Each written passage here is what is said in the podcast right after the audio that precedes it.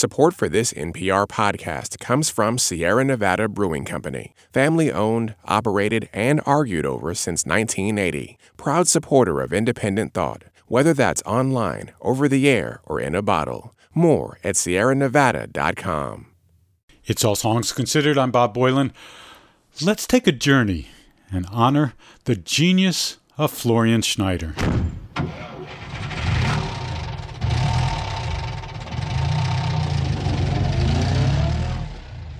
Florian Schneider was one of the co founders of the German group Kraftwerk. He died last week, just a few days after turning 73. Kraftwerk's music was so very different than almost anything made in the 1970s.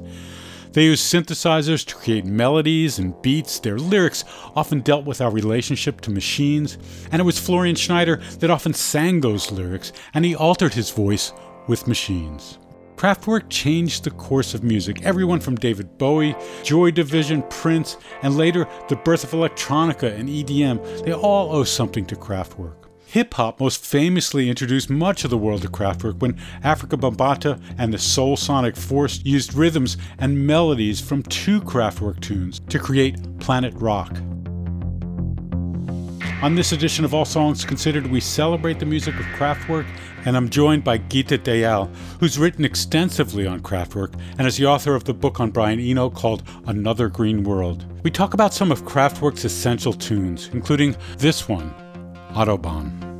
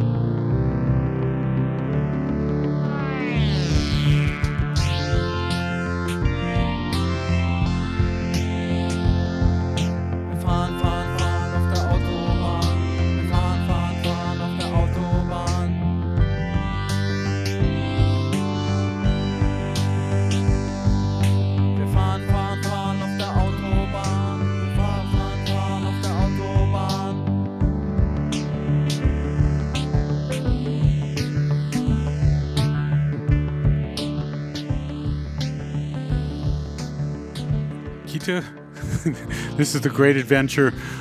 I want to talk about the context of this music in, you know, 1974 rock. Because uh, for me, I was a guy working in record stores back then, and for me, this was another absolute planet. It was prog rock, right? Back then, you had, you know, Bad Company and Bachman Turner Overdrive as rock bands. This was nothing like that.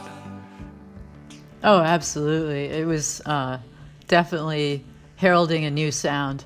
Let's talk about the development of that sound. Talk about where it comes from. How does it congeal? Well, it was Kraftwerk um, began in 1970, and they had a very interesting origin story in Germany, in West Germany. They uh, had a previous band called Organization, uh, which was very uh, it's scrappy, kind of a hippie band. From the ashes of organization, Kraftwerk was formed. And Kraftwerk in the very early days was really different from the Kraftwerk we think of now. Much more free form, much more all over the place, um, really interesting, kind of free music. Um, and Florian Schneider, uh, who just passed away, he played flute um, in the early days, which is pretty cool, and not at all what you would think of for like a 70s rock band for sure. Well, Jethro Tull was the only other. Ian Anderson was the only one. oh, there you one, go. Right? That's yeah, it. That's that's the flute. Yeah, Jethro Tull. Yeah, but you know they were also using a lot of interesting electronic experiments very early on. Whatever weird effects that they could do, they were very excited about synthesizers very early on.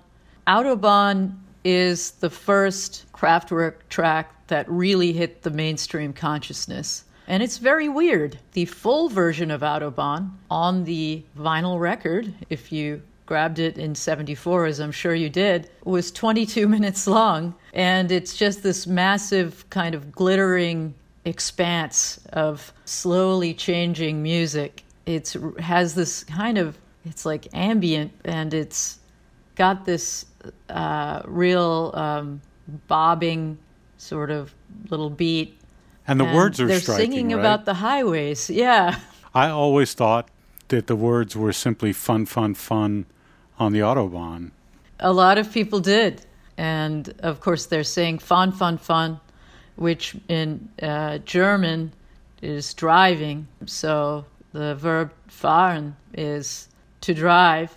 And so, We drive, drive, drive on the Autobahn, basically. yeah, um, another noteworthy thing about that uh, track is that it bears the fingerprints of this producer and engineer, Conny Plank, who was really, really key to Kraftwerk's early sound. Conny Plank's fingerprints are all over the early Kraftwerk sound, and he was a key part of Autobahn and the interesting sounds that you hear on that album. Conny Plank was really instrumental in so many of the electronic German noise bands of the time. He's sort of the central figure. Yeah, absolutely. Um, he he passed away in the late 1980s, but he worked with Neu, he worked with Cluster, a lot of these really interesting German bands in the 1970s. And Kraftwerk was one of those bands that he worked with. 74 was Autobahn. Uh, the next record that came out was uh, Radioactivity. Shall we play the title track from it? Absolutely.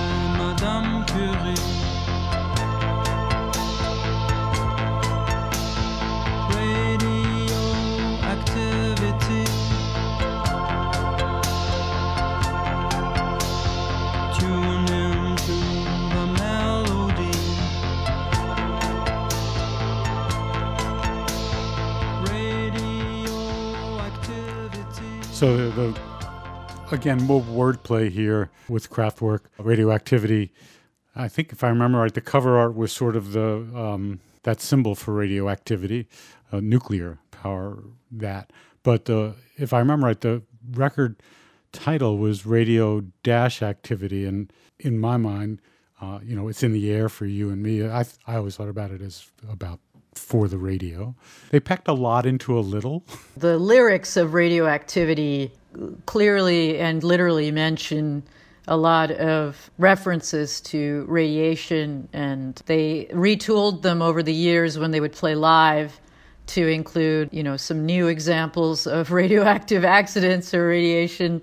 But one of the things I find so interesting about Kraftwerk is that Kraftwerk didn't sing songs about like love, the subject matter that most bands sing songs about.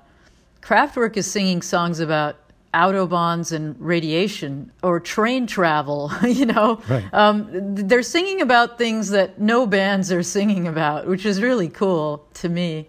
And it was really often about the interaction between the human and the machine. So, in the case of the Autobahn, it was man and car. In the case of radioactivity, man and the radio or radio or nuclear power. Trans-Europe Express, man and train. And I can go on, I guess, with uh, later Tour de France, man, human and bicycle, uh, computer world. And I loved that about them because it was always so different from everything else around them. And the melody, so simple and beautiful. Yeah, they really had a knack for writing really memorable melodies. And another cool thing about radioactivity is you can hear that really kind of ghostly sounding choir, that electronic sound in the background. Uh, That's a device called the orchestron um, that's making that freaky sound. That's.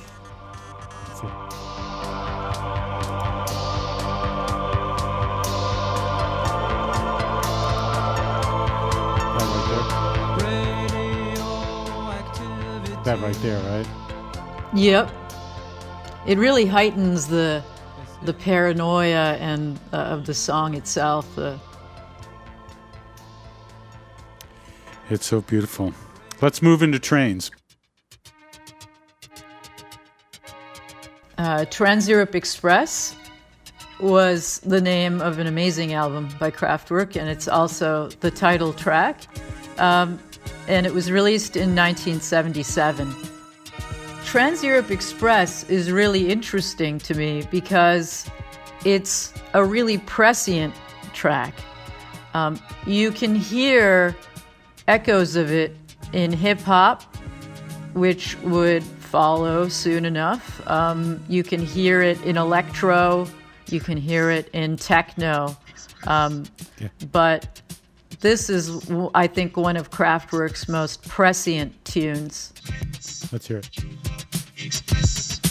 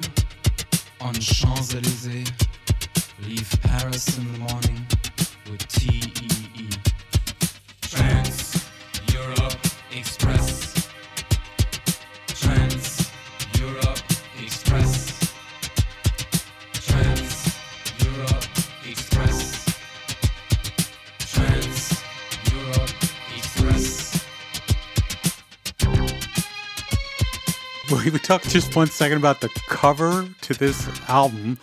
When I saw that, I, I was working again in record stores back then. I mean, look, yes, in 1977, rock people started cutting their hair, but no one slicked their hair down with whatever product they were using. They all looked like accountants, right? They did not look like rock. Everything about them did not fit a mold, which was the beauty of who they were as as people. I never got to meet or talk with them. You have. Describe what you know of them as people, their personalities. I mean, their aesthetics seem obvious, but lend some insight.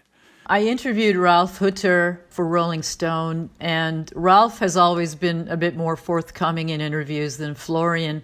So, Florian Schneider, who just sadly passed away, was to me the a lot of the technical genius of that I hear in Kraftwerk, and especially anything to do with vocoders or speech synthesis. Whenever you hear like a weird vocal in a Kraftwerk song, I always think of Florian because that was really his forte. He was really into that stuff. Now, as far as what interviewing Ralf was like, I found him to be really, really nice and loved talking about bicycles. Like Like Kraftwerk loves talking about transportation Yeah. and any kind of transportation, trains, bicycles. His eyes just lit up, you know. When we started talking about bicycles, it was like he just couldn't stop talking about, you know, we talked about the Tour de France and we talked about electric bicycles versus regular bicycles and we talked about all kinds of bicycle related things. It's really one of their absolute favorite things is bicycles.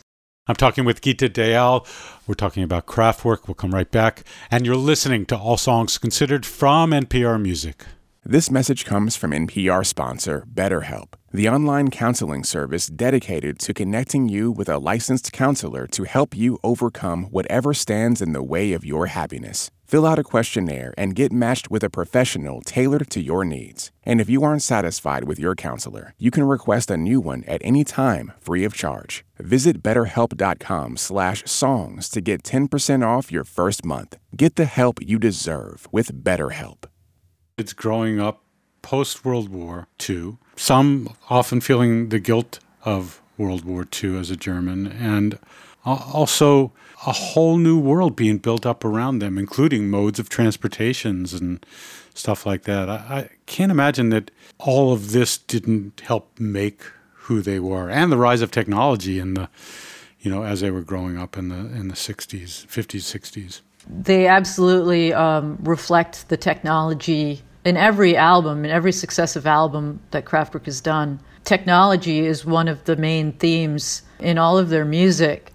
But in a way, it's this romantic idea of technology in the past. You know, when I listen to Kraftwerk, the exulting in the glories of train travel, or when they play the song Tour de France live, they would always have this beautiful, like black and white images of cyclists on the tour. It's this very nostalgic image. And I think there's something about Kraftwerk that's romantic and nostalgic, that it's not cold technology, really. There's a human element to it, too. In fact, in some ways, the human element comes out in in, in its rigidness, if that makes any sense.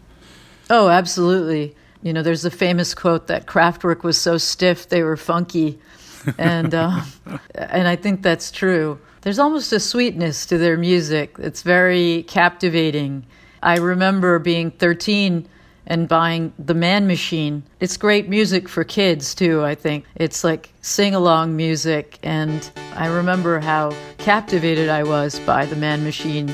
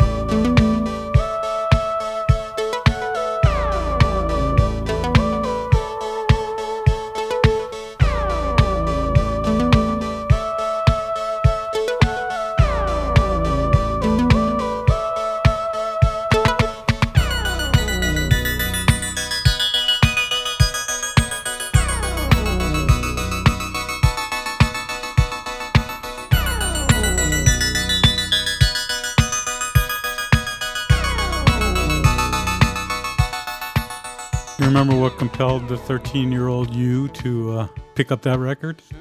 Uh, well, Neon Lights is my absolute favorite Kraftwerk song of all time. And it's a lot of people's favorite Kraftwerk song, especially the second half of that song is so transcendent.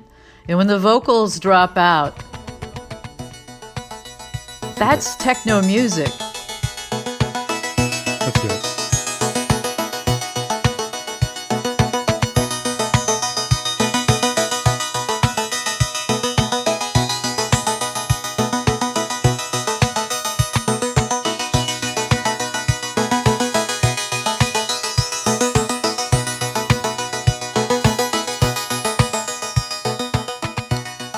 It's more pulse than beat, right?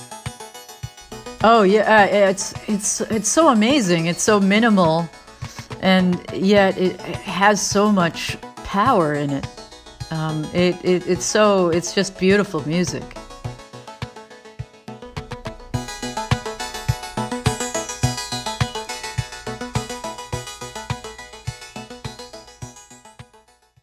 Going back to the you know what you were talking about earlier about Kraftwerk's album covers. I mean, the Man Machine for me was like this really striking image of Kraftwerk. It's like this really famous image of them wearing red shirts and black ties, you know, with their hair slicked back, looking very severe. I just thought it was it's such a cool album cover and really strong image of a band. Really interesting um, visual look that they had. Their technology in their studio was kind of far ahead of the ability to just pick it up and put it on the road, right? They did tour in the mid 1970s, and you can find the recordings um, Okay. from that tour, and they're amazing. From uh, I think 74 or 75, that tour is awesome. And they did some innovations for, uh, you know, when they would tour. But really, what Florian loved was Kling Klang Studios, which was their famous recording studio that they had built with all of their gear. He loved tinkering in the studio, and you're right, that's really studio music. Especially back then, it's not that easy to play that music live. But Kraftwerk was very exacting about their sound and every note and how everything sounded. And the easiest way to have total control over your sound is to do it all in the studio environment where you can tightly control everything. Playing live introduces all kinds of room for error. As a synth player back in those days, uh, I built a modular and had used all analog gear. That stuff didn't stay in tune. And Yeah. I mean, it got warm, it would go out of tune, much like a, an acoustic instrument in, in an odd way. And you, for Kraftwerk music, as you say, the precision of what they needed. It wasn't part of the design of the technology to take that stuff out on the road and get on airplanes and be in underneath the in the cargo department, and then you go and you get on stage with it. It just wasn't road strong musical instruments. well, they were they were early adopters of the Mini Moog, which was you know is always associated with Kraftwerk is the Mini Moog, and the Mini Moog, as you know, is um, definitely a much more portable version of the synthesizers that were around back then. So they made ample use of the Mini Moog on a lot of their tracks, and that is certainly something you could bring to a live gig. Mm-hmm. But the Kraftwerk experience, I feel, is best experienced listening to the original records, maybe on headphones, in your Headphones, yes, room. definitely. Uh, I want to play this. This is Computer World. Uh, this is 1981, and this is the first time I ever saw Kraftwerk uh, perform live.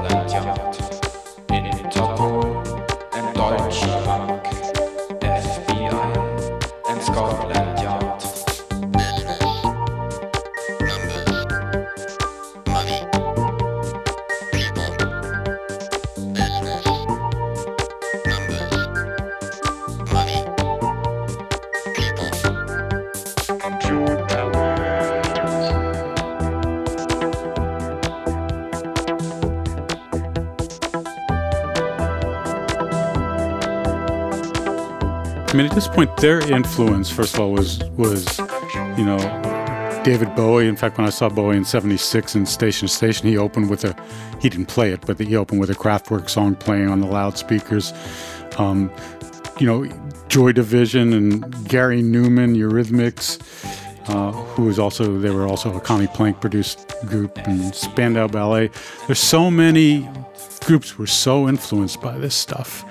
Uh, it was quite remarkable. Absolutely. Uh, David Bowie, as you, you mentioned, um, loved Kraftwerk, and V2 Schneider is a sort of tribute to Florian. And I think part of the other reason why these bands were so intrigued by Kraftwerk is because you listen to these beats that they're using and it's so different from blues based rock and roll. There's nothing blues based about Kraftwerk's sound. It's really coming from this alien place. So it sounds so different from, like, you know, let's say a band like the Rolling Stones. Kraftwerk is like the opposite of the Rolling Stones. It's coming from such a different place, from such an alien place, that it sounds kind of weirdly fresh because uh, you're just like, where is this mu- music coming from? Are these people robots? You know, on The Man Machine, there's a song called, a famous song called The Robots, which I love. And, and it, you know, I remember when I picked up my first Kraftwerk record, I'm like, are these real people or are, are they robots? you know, I'm not really sure. One of the greatest revelations I've ever had at a show was they played, I think it was the Warner Theater in Washington, D.C. in 81, this show with Computer World. And you know how crowds are. Band comes out, everybody screams. They play the hit song, everybody screams. Kraftwerk songs are kind of the same emotional energy. Unlike you mentioned the Rolling Stones, when they blast that guitar and the drums hit really hard, it's a very different experience than when they're playing a soft song and people react that way. Well, when Kraftwerk played, you got the same reaction as you would have as if somebody, Keith Richards was up there playing a guitar. When the encore came, everybody just jumped out of their seats, cheering really loud and nothing very different had happened than had happened eight minutes before. So there was kind of like this Pavlovian thing I'd witness of people and crowds and reaction to music that despite the evenness, and I'm not taking away from emotional quality the Kraftwerk have in their music because there's emotion in it, but it doesn't build in that way, but yet people still react in that way. And it was just a, Uh, an unforgettable moment for me. And I think, if I'm not mistaken, the end of the show, the last song that was played, instead of the four members of Kraftwerk, who stand basically still at their you know desks or tables or whatever lecterns, were replaced by mannequins in the 81 tour. And yet people again cheered and were enthralled every bit as much as they would be at any other concert at an encore, despite the fact that not only was it emotionally the same as all the other 14 whatever songs, but there weren't any people behind the instruments. oh, absolutely. And the, the, the 1981 tour is when Kraftwerk played in India. Um, Kraftwerk played two gigs in Mumbai, which was then called Bombay. I've read some accounts of those gigs. It just sounds it sounds pretty amazing. I think the whole robot thing that you mentioned and and you know are they human or are they post-human? Part of the genius i think of Kraftwerk is that for me growing up as an indian female i could relate somehow to these white germans in germany. Because they kind of portrayed themselves as robots they could be anybody. They could be white black you uh, indian you wouldn't know really Oh, um, that they had this kind of um, cross cultural appeal because they're saying, in a way, that it, it's not really about what we look like. Just look at these robots instead. It, it gave them this cross cultural appeal that I think is really interesting. Where I think there were a lot of kids who grow up thinking, man, I want to be a robot when I grow up. I want to be just like Kraftwerk. um, and it, it gave you um, this interesting way of thinking about things that uh, was beyond the human designations that we have on Earth, but that things could be somehow different or somewhat weird, but maybe on an alien planet, or, or you know, maybe they're robotic, or maybe they're cyborgs. I don't know. There's something else. It removed the ego from music, which was kind of a beautiful thing.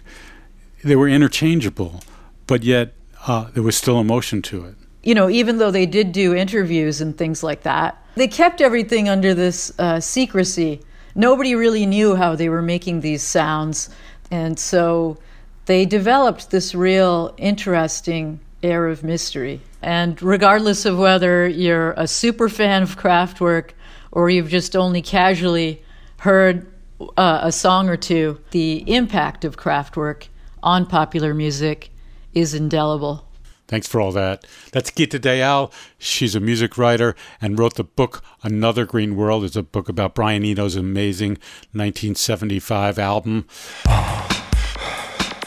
Let's go out on Kraftwerk's 1983 single, Tour de France. I'm Bob Boilen for NPR Music. It's All Songs Considered.